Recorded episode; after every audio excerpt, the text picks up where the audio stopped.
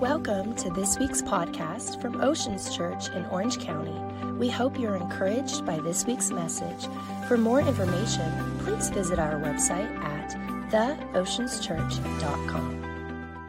Man, it's gonna be a great week. Uh, I felt like the Lord just kind of put on my heart. I was praying for you guys this week, and I just really, really kind of had this idea for uh, this Sunday and the following Sunday, just to do a couple like a two week kind of thought on the idea of faith giving faith giving. And uh, I was thinking about how important it is at Thanksgiving that we remember all the great things that have happened in our lives, things that are going well. And I'll be honest, I've met very few people that are highly grateful that are highly discouraged. There's something about gratitude and, and a healthy mind that travel together.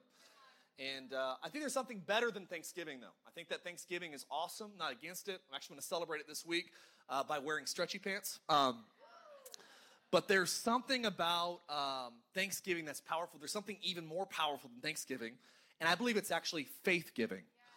Faith giving. I'll explain kind of my, uh, my, my, my, thought here this morning. But if you have your Bible, if you're new to our church, I want to just say welcome. Uh, today we're going to turn to uh, Luke chapter 7. I'm going to read 14 verses. Everything that I talk about is connected to these 14 verses. If you don't like church because uh, it's boring, uh, you're going to like our church because it's not. If you don't like church because it's judgmental, you're going to like our church because it's not judgmental. If you don't like church because you think that you learn things that doesn't apply to your everyday life, you're going to like our church. And uh, we're going to try to help talk about things on Sunday that impact Monday through Saturday. And I think that many times we have pastors in the church world that are more of uh, travel agents than tour guides. I don't want to be a uh, I don't want to be a travel agent trying to send people places I've never been.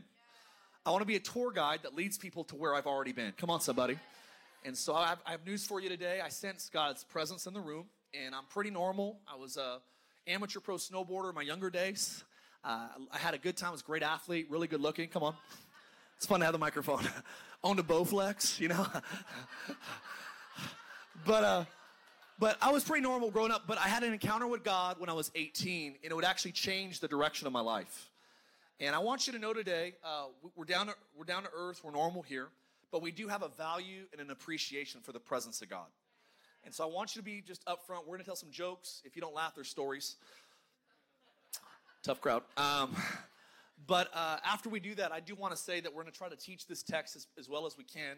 But we always try to create space at the end of our experiences for God just to do what He wants to do. People get healed every week in our church. Come on, if you've been healed in this church, go ahead and raise your hand. Just come on as a testament. We've been healed in this. Hands up all over. Come on. Pretty cool. I paid all 25 of those people. So some of you are thinking, he paid these people. They knew he was going to say that. People get healed every week in our church. Uh, every week in our church, people get encouraged. Anybody ever been encouraged in this church? How about anyone rededicate their faith or put their faith in God in, because of this church, the existence of this house? Come on, that's worth giving God a hand clap to.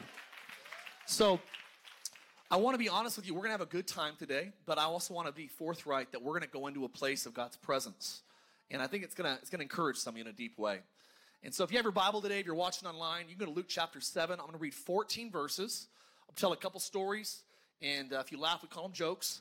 And then uh, after I do that, we're going to kind of dive into this passage. And then at the end, we're just going to ask God to do whatever He wants to do. And everyone said, Amen. Awesome. So cool. We like to say that we're a church for people that don't normally like churches. And I've learned that if you can create an environment that non believers enjoy, believers will really love it. And so we're, uh, we're going to have a good time. Luke chapter 7, if you're ready to go, say, I'm ready. We do talk back here in this church uh, in the most respectful way possible. And we're a little rowdy. Um, if you don't like people getting excited, then stop going to sporting events. Or, uh, all right are great churches. If you got your Bible, Luke chapter 7, I'm going to read a pretty well known passage for, for many of us. Uh, maybe it's brand new for you today. Verse 36 is where we'll start reading today. It says this Then one of the Pharisees asked Jesus to eat with him. It was a, I, I thought it was appropriate to do a, a passage that involved eating. He said, Come on over Thanksgiving. We're eating, you know, hogs, dogs, tomatoes, no. Uh, come on over. And it says, He went to the Pharisee's house and he sat down to eat. And behold, there was a woman of the city, woman of the city who was a sinner. And when she knew that Jesus was at the table in the Pharisee's house, she brought an alabaster flask of fragrant oil, stood at his feet, behind him weeping. She began to wash his feet with her tears, wiped them with her hair, from her head and she kissed his feet. It's crazy, pretty graphic. And anointed them with the fragrant oil that was around her neck. Now, when the Pharisees who had invited him saw he spoke to himself, had an internal dialogue or thought. He goes, Man, if Jesus was such a great prophet, he would know who and what manner of woman this is who was touching him. This woman is a sinner. Said it just like that. Jesus said to him in that moment, Simon, I have something to ask you, say to you. Teacher, say it, he goes, goes on to say it. There was a certain man, creditor, who uh, he had two debtors. I'll make it modern day. One owed him $15, one owed him 500,000. And when they both had nothing to repay him, he freely forgave both debts. Tell me, of the two men, which one do you think would love him more afterwards? Simon answered and said, I suppose the one who was forgiven the larger debt or more. He goes, You've answered rightly. He turned to the woman, pointed at her, said Simon, Hey, do you see this woman? I entered your house. You didn't really give me any water for my feet, but she washed my feet with her tears, wiped them with her hair from her head. You didn't give me any kiss, but this woman has not stopped kissing me and my feet since I came in. You didn't anoint my head with oil, but this woman has anointed my feet with fragrant, costly oil. Therefore, I say to you, her sins, which there's a lot of them, are forgiven. For she loved much. But to whom little is forgiven, the same loves little. Then he said to her, Your sins are forgiven. Those who sat at the table began to say to themselves, Who is this man who forgives sins? Then he said to the woman, Your faith, your faith has saved you. Go in peace. Who wants to live their life in peace? Anybody want to go in peace? I want to talk to you today about really going in peace. I want to talk to you about main course faith. Main course faith is the title of this, this talk this morning. Let's pray. God, I just thank you for the opportunity to be at my favorite church in the whole world, my favorite people. So grateful, Lord, for everyone that calls this place home and even those that are visiting today. I thank you that you're doing awesome things in our midst. I know we have a, a large announcement next week that we're going to make about even got another community that's going to be uh, even becoming a part of what we're doing. And I just ask, Lord, that today, even um, as we get ready to make some awesome, exciting announcements the, the weeks following, as we gear up for our first conference and Christmas services, I ask that, Lord, today would be the beginning of a new chapter, a new season of great victory. I pray that you would come in an awesome way, continue to bless the Lakers in Jesus' name. If you believe it, come on, say amen. Amen. I pray every week for God's favorite team. And uh, so good. I, uh, I love Thanksgiving. I, I really do. Who loves Thanksgiving? Anyone say that Thanksgiving's up there amongst the top holidays? I don't know why, man. I'm just like, I'm grateful that the pilgrims love to eat and they love football. It's like, so grateful that they, uh, they loved it. They had belts on their head, but they had their priorities in the right place. And uh, love Thanksgiving. Love, love Thanksgiving. Slow crowd. Thanksgiving is the only holiday that we eat the mascot. only. I'm gonna stop telling Thanksgiving's jokes, but it's hard to go cold turkey. Um, to kidding, kidding. Uh, no, I love I love eating, man. I actually I only exercise so I can I can eat more. I love I really pretty much exercise to break even. That's my goal. It's like I ate 2,000 calories, burned 1,900. It's good enough. But uh, I, uh, I love eating. I'm, I'm at a point in my life that I'll do whatever it takes to have the perfect body, except eat less and exercise. Uh, I, uh, I, I, do. I love eating. I, I, love I love the holidays. Thanksgiving is one of my favorite holidays. My wife makes dishes that are just awesome. I only eat them once a year, so I totally take advantage of it. But uh, there's something just so fun about Thanksgiving. Again, if you're wearing jeans, you come on. You know it's a good Thanksgiving when you have to unbuckle when you liberate the button of your pants. It's like, come forth, Lazarus, you know, like, be released. And uh, just, uh, there's freedom in that moment. I love eating, though. I love, I love Thanksgiving. Something so awesome about it. Um, one of my goals, I think the older I've gotten, the wiser I've gotten, that I've tried to, uh, the older I've gotten, not waste my appetite on the minor things. I realize the older I get, I can't eat as much as I used to eat. When I was a kid, I just had hollow legs and now I now I can't eat as much food as I used to. So now I'm pretty strategic on saving my appetite for what matters the most. Now every family's different. I know that some of you are like, I don't eat turkey, or I eat ham, or I don't eat ham, I eat steak, or I don't eat meat because I live in Orange County and we eat vegetables that taste like meat. Um, I don't know what your tradition is, but I know that every one of us has a tradition for the holidays of, uh, of what we do. But I just feel like, you know, for me, one of my goals is I want to I want to put as much of the main course inside of me as I can. I don't want to fill up on the side dishes. I think a lot of buffets, they try to get you full, right? Like they bring the breadsticks out, right? They bring out the salad, you go to Olive Garden. Come on.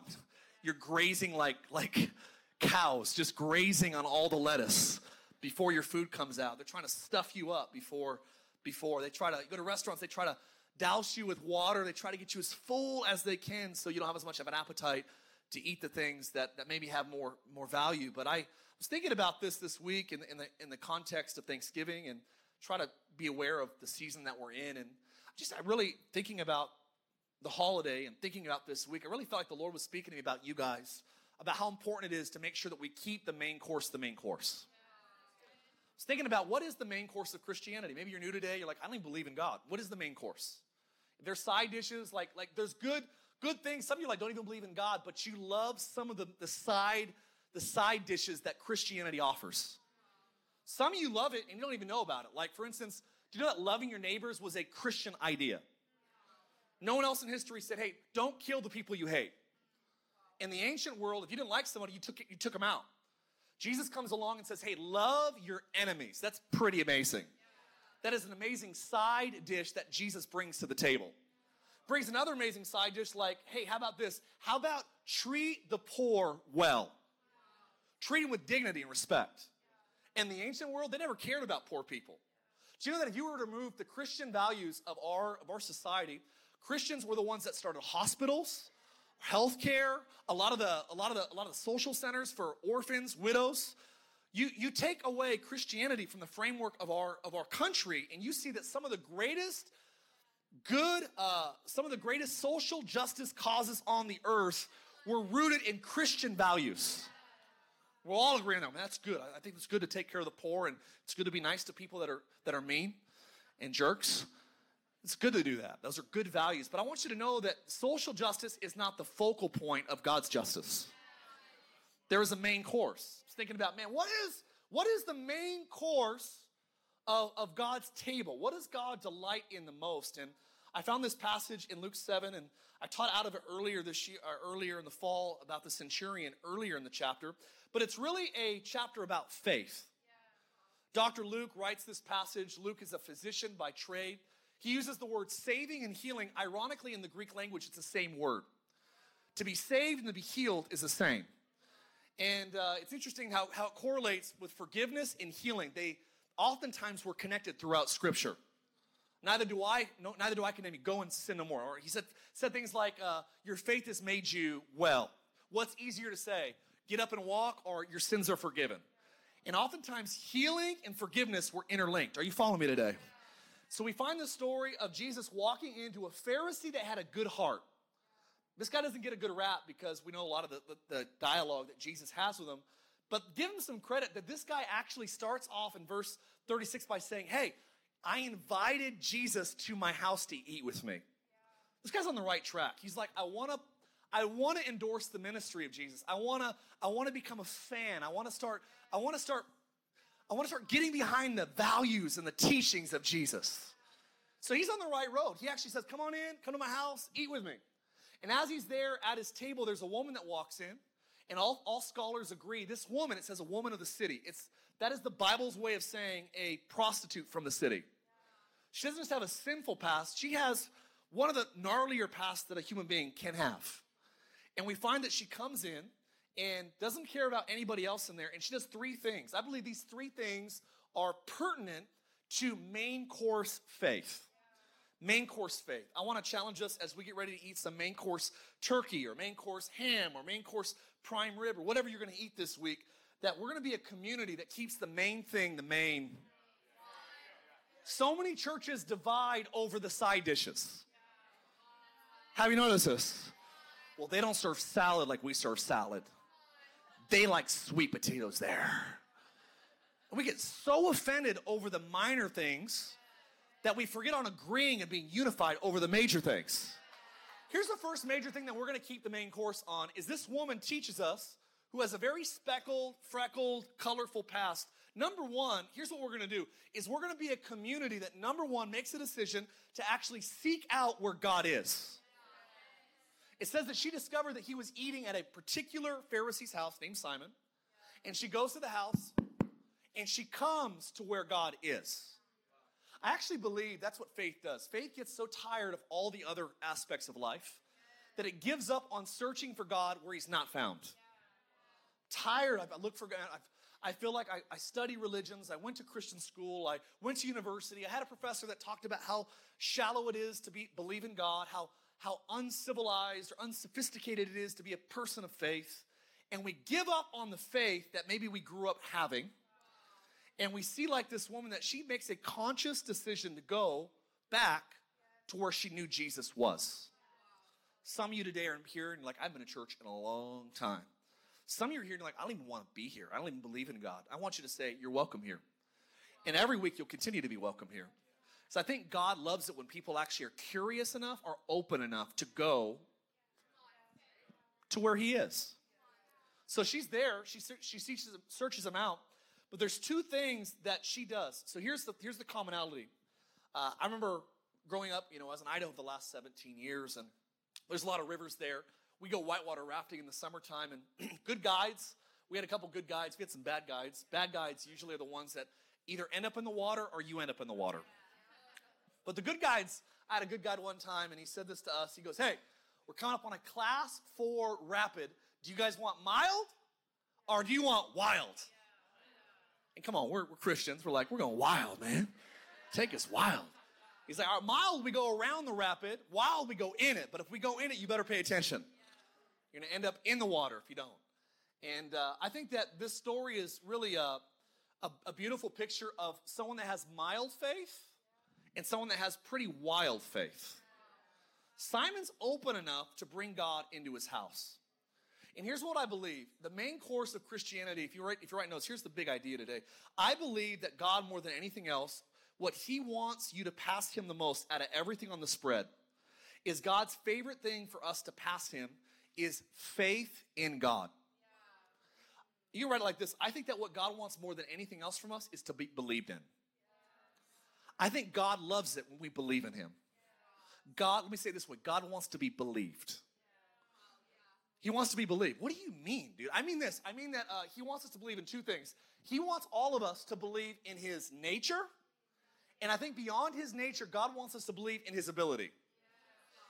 Mild faith believes in nature, wild faith believes in his ability. Good spot for an amen right there. If I get a Pentecostal amen, give me a Baptist head nod. Come on. Give me a Presbyterian eyebrow raise or a Latter day Saint deep breath. Come on, I'll take anything I get this morning. I'm telling you that many people with mild faith are like, you know, I'm, I'm highly educated, highly sophisticated, I'm ethical, I, I'm, I'm controlled, I'm rational, I'm logical, but I have no passion and I have no freedom. And I believe there's many people that believe in God, but they do not have transformed hearts. Because when you only believe in God's, come on, his, his nature, but you don't believe in the ability to perform what his nature is, you end up like Simon the Pharisee that starts judging people that have more passion than you have. How dare you raise your hand? How dare you sing? How dare you? This, this church is too demonstrative. And we get so wholly sophisticated that we, we cross our arms and we start becoming doubters like Nathaniel. Can anything good come out of that type of church? That type of Christianity? Can anything good come out of Nazareth? And I love that perpetually over and over again, God specializes in bringing people out of places no one expects. Isn't it funny that God chooses all the barren women that society looked down upon to be the mothers of the great men and women to come in the, in the history of the faith? It's crazy that, that throughout the Bible, I love it, that, that the firstborn son is the one that society celebrates. It's the one that gets all the inheritance or the majority. But throughout the scriptures, God always chose the younger brother to do his greatest exploits. Crazy, right? He doesn't choose Ishmael, he chooses Isaac doesn't choose uh, Esau, he chooses Jacob. It doesn't choose, I go down the roster of people. He doesn't, he doesn't, doesn't choose the oldest, he chooses the youngest. Doesn't choose the 11 older brothers, he chooses Joseph. He doesn't choose the older brothers of David, he chooses David. God is good at using people that no one else uses. You can say it like this God will actually um, get credit from boys and men that no one expected to be used by, from, from women or girls that no one counted on either. God specialized in using younger, barren people to do some of his greatest exploits on the earth. What do you say? I, I, just, I'm a firm believer of this that many people don't come to the table believing that God can do great things. Simon has mild faith. I think God's, he's good, but you know, God, listen, I know that miracles stop with Jesus um, because he said it in the Bible that um, he said that go and make disciples of all nations, baptizing them, but he said this that his power is leaving when the last disciple dies. And when the final apostle passes away, then all of his presence on the earth is going with him. Okay? Miracles are going to stop when the church, all the leaders of the church get taken up to heaven. And then we're going to live, we're going to survive in Christian caves and ghettos until Jesus comes back and saves us from the big bad devil. Now, it sounds kind of like spiritual, but I want you to know there's no truth to that. Bible that we read does not tell us to believe in a mild faith. It says to be like this woman that actually would seek out where Jesus is and say, Not only do I believe in your nature, I believe in your ability. This lady, you know what she needed more than anything else? She needed to be forgiven. You know what I've learned is that faith will attach to the area of your greatest need. Some like, I don't know if I need to be forgiven. I'm living a pretty clean life. Well, what do you, what do? I think faith works best in the area of your greatest need. You could say like this, that temptation, everyone thinks, well, my temptation's worse than your temptation. The most radical temptation is the one that you're faced with. We're all faced with different temptations and we're all faced with different challenges. So what do you need faith for the most? You need faith for what you need faith for. You know what she needed faith in? Come on, forgiveness. Which I ironically is the greatest need of humanity. It is the greatest need. We know this because if our greatest need was entertainment, God would have sent us an entertainer. If our greatest need was, was technology, God would have sent us 2,000 years ago a scientist. If our greatest need was to get money and retire at 31 and golf the rest of our lives, God would have sent us an economist. But because of our greatest need being saving, forgiveness. 2,000 years ago, God sends a lamb. He's slain once and for all to take away the sins of all of humanity. So, in some ways, this lady is a microcosm picture of what we all need. We all need forgiveness. And the moment our faith gets mild, it's because we forget the depth of forgiveness that God has already instituted in our lives. Can I ask you, where did God find you at? Some of you have been believing in God for so long, you forgot how lost you were before He came. Some of you are like, I'm not even, I don't even, because he, you don't even realize he's, he's a God that wants to forgive you today. I remember where I was, man. Some of you, you singing here, like, man, you might judge other people for singing so passionately in church. You have no idea where some of these people were found. You know what that Simon, the mild faith guy, said? He goes, This guy was really a prophet. He would know. He would know who this lady is. Is. I think religion always to, tries to tell us how it is. But I want you to know that who I was is not who I is. And when God comes into your life, He has the power to actually transform your future.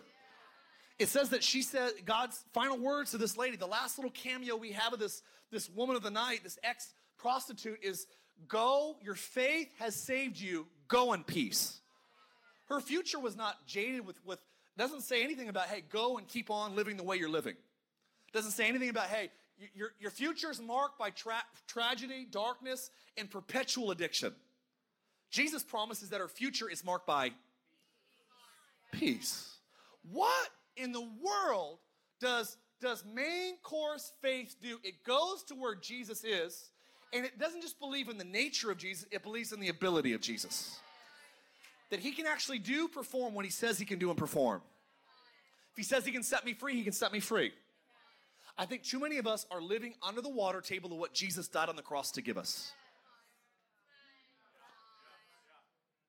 So, this lady, what they did agree on was that they both, Simon and, and this prostitute, they both sought Jesus out. But here's where things got different. Are you ready to go? This is when it went from side dish faith to main course faith. Main course faith doesn't just seek Jesus out, it does two more things. It actually, number two, if you're taking notes, main course faith will actually be willing to let its hair down in the presence of God. Now, before you're like, well, that's cute, that's a, that's a pretty little statement. Two things about letting your hair down. Number one, in the Bible, women's hair represented their glory. So when she lets her hair down and she wipes the feet of Jesus with her hair, she's actually giving glory back to God. But even bigger than this, which most people fail to acknowledge, is that in the ancient world, in the rabbinic culture and traditions, rabbis viewed women in public letting down their hair as such an intimate act that it was actually grounds for divorce if your wife did it in public. You're letting your hair down in public? That is a that is an intimate act. And I want to remind you, this isn't just a woman, this is a prostitute. So she's doing something intimate, and I didn't go a step further. She's doing something for free to Jesus that she's charged other people. She is being intimate and vulnerable with God. And here's what I believe many people, they don't really get close to God or are as close to God as they can because they always come to God with all these trivial conversations. They try to say the right things in the presence of God as though He doesn't see who we are the rest of the week. He saw me raising my hand in that first song. But He wasn't there Saturday night, Friday night. Come on, when I was He's just, look, I'm just going to pretend that everything's perfect. I want you to know that God sees you at your highest and your lowest. And before you get depressed about that, let me just encourage you in this God knows you the best, but He still loves you the most. Selah. He knows you the best, but He still loves you the most. You would think it'd be the opposite, wouldn't you?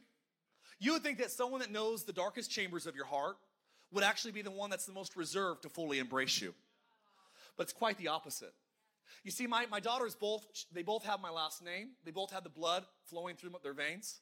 But I've learned this. My daughters are fully Francey's right now. But eventually, they're not there yet because they're little. And when you, when you, in any family, you start off in little incremental steps. It's funny that we all want to be mature in Christ, but no one in this room started off running marathons. Last time I checked, parents got excited when you can walk from the coffee table to the couch. Did you see that? They didn't fall on their head. People get so excited about the littlest steps. And you know, what really the goal of walking with Jesus is? Is to grow in your faith. I want you to, the moment you ask Jesus in your life, you are fully a Jesus son or daughter. You're actually a little brother of the Most High God. You are, you, Jesus was the firstborn amongst all creation that you're a family member of Jesus. You are in the family. But just because you're in the family doesn't mean you act like his family yet. You ever notice that babies don't usually, I mean, I have two kids. There's moments that they act like Francey's. Listen, they're fully Francey's, but they don't always act the way Francie should act. And I believe all of you, the moment you invite Jesus into your life, you are a child of God, even though you're still learning how to live like a child trying to represent not my first name only, but my last name. This lady, she uh, she does something different. She's willing to let her hair down. It's a very intimate act. And, and, and some of you are like, well, Mark, what was this? I, I, want you to think about this for a minute. Think about that the that the uh, accessibility of God's presence is determined by your willingness to be vulnerable, transparent, and honest about whatever's happening in your life. It's funny that we're like, okay, sometimes high fiving God with the good moments, but we almost harbor and hide some of the deep seated pains, doubts, and discouraging moments. I read this, I read the Psalms and I see people like David, not just pouring out the high moments of life, but crying out to God with the difficult things. I, I want to encourage you today that God can handle anything you can throw at him. He's a big God. It says to come boldly to the throne of grace. We don't sheepishly go, "Oh God, I don't I, Everything's everything's everything's awesome. Everything is cool when you're part of the team. Everything. Uh, we don't just come to God and just pretend that things are okay when they're not okay. But I believe what great faith, main course faith does, is it actually says, you know what, God, I'm going to let my hair down in your presence. And I'm going to have an intimate moment with you. I feel like so many people, they just don't have those intimate moments with God. I love singing on Sunday morning. It's not because I have a good voice but it's a, it's a space and a time that I can just kind of, I can close my eyes, forget about everybody else in the room, just like this woman did. And just begin to wipe my, come on, my, my, the master's feet with the vulnerability of my hair and give him my glory. third thing that she does. Two things that made it different from her is she let her hair down. And the third thing this lady does that she teaches us, if we are going to be the type of community that has main course faith, is you have to make a conscious decision, like she did, to pour to pour it out. To pour it out. Now, can I explain this? Uh, in Bible days, uh, as many of you know, alabaster flasks were very costly. In a lot of situations, they were up to a year's wage to actually possess this little flask. Had a really narrow bulb at the top. It actually hung from women's necks. And it was a necklace. It was a piece on their necklace. And I don't want to be too graphic this morning, but in the ancient world, there was no AC, deodorant, and there were smells that made right guard turn left. Are you following me? It was, uh, it was, it was, it was vulgar, it was violent. And mask around your neck that would actually, this is crazy, the, the way it was designed, it would let the smell out, but not the liquid out. And, the, and you couldn't actually, you couldn't pour the liquid out unless the whole vial was broken.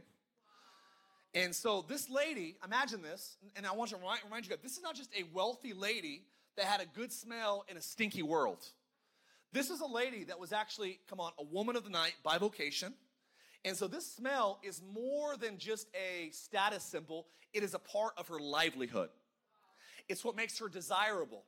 In many ways, it's what made her more beautiful. It was what made her uh, a greater commodity. We go, we go, we go a step further. It was a part of her, her, her, her craft, her trade. It was actually even beyond that. This was a part of her intricate identity. She probably invested in the flask because it was job security for the future. So, with that in mind, she comes to Jesus, lets down her hair, intimate thing. And then she would take what's closest to her heart a necklace that actually was more costly than anything else she owned, that would actually be part of her identity and her future livelihood. And she would be, are you, hearing me today? This is pretty crazy. I wonder why many of us have shallow relationships with God. It's because we've never given Him anything that means anything to us. We're gonna fast in January. What are you fasting? I'm fasting black and white television. If it means nothing to you, it means nothing to God. There's something about giving God what matters to you.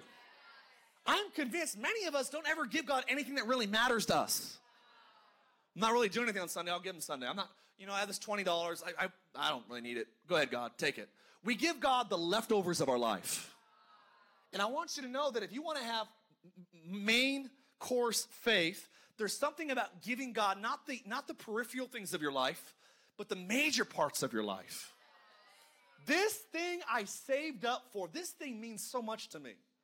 Man, I love sleeping in on Sunday. I love football Sunday mornings. I love, I love using my musical gift for Thursday night, Friday night events, bands, writing music for my own brand. I love organizing things for my own business. I love using my creative gift for my own entities. There's something about taking what you're passionate about that means the most to you and saying, God, I'm not going to just use this on me anymore. And I'm not going to just put a little bit on you. I'm going to break open what means the most to me. And I'm going to start giving. I'm trying. Requires faith. I'm telling you that, that God's just looking for people that believe. That's what faith is. Faith is acting like God is telling the truth all the time about everything. That was tweet worthy right there, if people still use Twitter. Tweeter. That's what it is. Faith is acting like God is telling the truth, not thinking. Faith is not a thought, it's an action. Faith that works is dead. Come on, faith is acting like God is telling the truth about everything all the time. That's what faith does. Faith is not, it's not the strength of your faith, it's, it's actually the, uh, it's the object of your faith. This lady goes, I'm not just gonna break this out on anything. I'm not gonna just give anything. There's a lot of people that believe in everything, but not, in something. I want to make this clear tonight. We don't have faith in random objects. We're not people of optimism. Faith has optimism, but optimism does not have faith. Optimism is believing that, oh, things are going to work out. It's all going to be okay. The universe has a way of working everything out. It's karma. It's getting what you want to get or what you gave to somebody else. It's, listen, we don't believe in karma. We believe in grace. Karma is what happens when people get what they deserve. Grace is when you get something you do not deserve. Are you following me? Grace is God treating you the way that Jesus deserved to be treated and treating Jesus the way that you deserve to be treated. Are you hearing me today? We don't believe in karma, I believe in grace. This woman did not deserve forgiveness, but that's what she got. She does not deserve the kindness of God, but that's what she got. I'm fired up this morning. I'm sorry. Two coffees into this thing. I am convinced that this lady pours out, she broke her, she was willing to actually break her identity. She was breaking her security. She was willing to give God what she believed made her desirable. She gave God what was special to her. There's something about giving God what matters to you that touches his heart. When I was 18, God said, Mark, I want you to leave. I want you to leave California. I lived at the time in the high desert. The banking up almost finished. He said, I want you to go where you don't know anybody or like anybody. I want you to move to Idaho. I'm like, God, John Deere tractors, NASCAR fans, um, potatoes. I thought, God, you got your kids mixed up. I do not want to move to Idaho. At that time, 20 years ago, Idaho is not what it is now. It was, it was a lot slower than it is even now, and it's still slow. I, uh, I had no desire to move. My family was just starting to do better economically, and my mom was going to pay for my college and buy me a car, and I was going to start traveling, snowboarding full time. And I had zero desire or interest to give up my life, to move somewhere that I didn't know anybody except my dad, who I didn't get along with, and go to Bible college when I've never even met a cool Christian. I, I had zero interest in giving up everything for this random request. But what I've learned is, is that when you're willing to give up your best, God somehow freed up to give you His. But many times we hold on to what we value the most. God, I'll give you parts of my life. I'll give you pieces of my future. I'll give you aspects of my gifts. I'll give you the leftovers of what I don't eat after I'm done. But I'm telling you that there's something about, listen, tithing's cool because it's not just the first 10%, it's not just 10%, it's the first 10%. I would say equally important to the amount or the percentage is the priority of the placement. That's why Cain and Abel, it says this, that God accepted Abel's but rejected Cain's.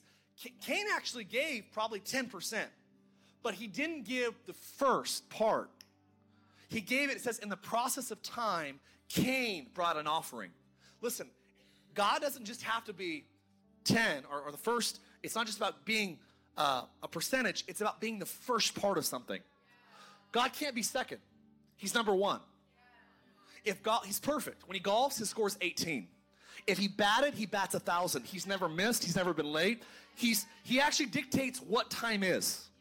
He told Lazarus, remember, all of his friends came and said, Hey, your friend is dying. He's sick. He says, All right, good. I'll be there in two, three days. And here's the crazy part everyone thought, Man, you're late. But when Jesus shows up, that's when the timing's right. He's not determined by we are by making outcomes occur in certain timetables. Things happen when he shows up. That's why he's never late. That's why he's never early. And when you get an encounter with him, that's when it's always on time. This lady does not give God what's left over. She gives the very first, she gives the very best. She breaks open her livelihood, identity, security, desirability, and says, God, you're not going to get the leftover parts of my life. I'm going to give you the best. Listen, we have the best news on the planet. Jesus loves humanity. And I got news for you tonight. God doesn't love you because of you, He loves you in spite of you. The best things in my life happen in spite of me, not because of me. He is a God that is rich in mercy. And when you deserve a cosmic spanking, God gives you a cosmic hug forgives. He's rich in mercy. You're watching some of you are watching even online right now. You have no idea that God does not treat us the way that we deserve to be treated. He treats us the way that Jesus was deserved to be treated. That's the good news of Christianity. I know I have the greatest news on the planet because every week for the last, I don't know, 15 years of preaching, people come every week in the lobby of our church our churches that we've been a part of, our conferences that I speak at, with crocodile tears in their eyes, going, Mark, I've been to clubs, I've been with girls, I've been with guys, I've done drugs, I've done everything you can imagine. I have looked for what I have found in this atmosphere.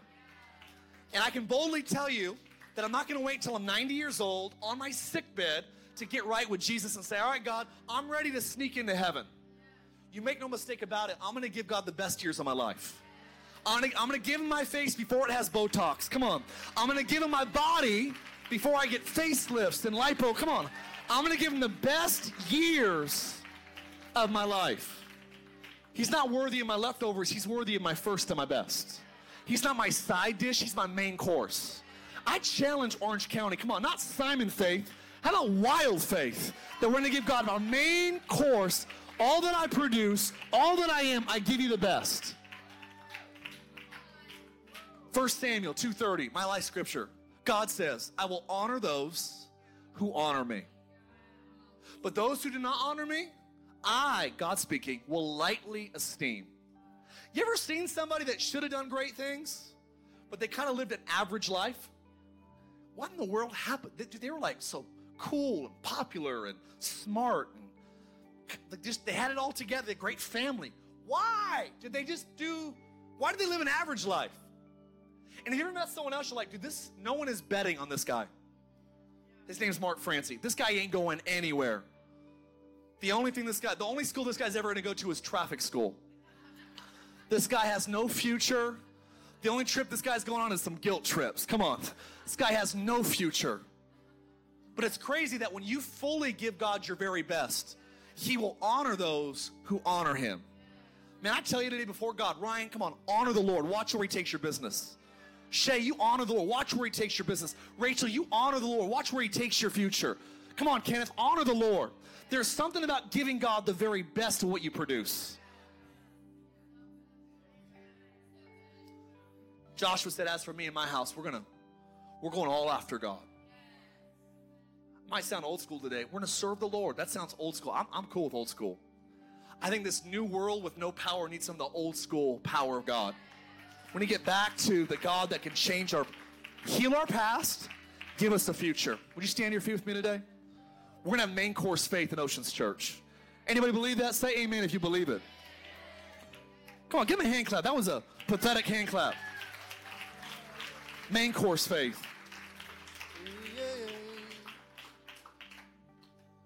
I want God to bend me. The revivalist, William Seymour, big part of Azusa Street, he prayed this years ago, probably about 60 miles north of where we're standing. He prayed this bold, audacious prayer. He said, God, bend me. God, bend me. This revival would strike Southern California because someone was so concerned with giving God their very best. God, I just want you to consume and to bend me. Bend me away from my desires, God, my egotistic, materialistic, selfish, carnal, fleshly, earthly, sensual, demonic. Bend me away from me. Would you bend me towards you? I want to live, live a life that matters. I realize that the problem of the human condition is the problem of the human heart. At the, at the heart of the human problem is the problem of the human heart. God, bend my heart towards you. Derek, come on, I want to honor God. I don't know how many days I have left, but every day I got, I'm going to give God my future. Come on, God has the best days of my life are still ahead of me. I'm not living in rearview mirrors. I'm not, what the Bible say? Paul says, one thing I do is I'm going to let go. I'm going to even at times even forget about the things that need to be forgotten about. And I'm going to lay hold. I'm going to go after the things that God has in store for my future. Mark, I made too many mistakes. Well, grab a number, stand in the back of the DMV line, because we've all made too many mistakes. We're all dirty. We've all made filthy decisions. But God, come on, who is rich in mercy, while we were still sinners. Would you close your eyes all over the room today? I feel His presence in here. I feel some fire in this room. I'm telling you, man, some of you have been living in the smoke of Christianity. God's like, Are you sick of the smoke? Why don't you get your own flame? God does not want us to live in the smoke of other people's flames. God wants you to burn with your own fire for God. Look, you can make fun of someone else's fire until you watch how they how God uses their life to set the world on fire. You watch, God will do great things in this community because we're not scared of the fire of God, passion of God. Thanks for listening to our podcast. Have a great week.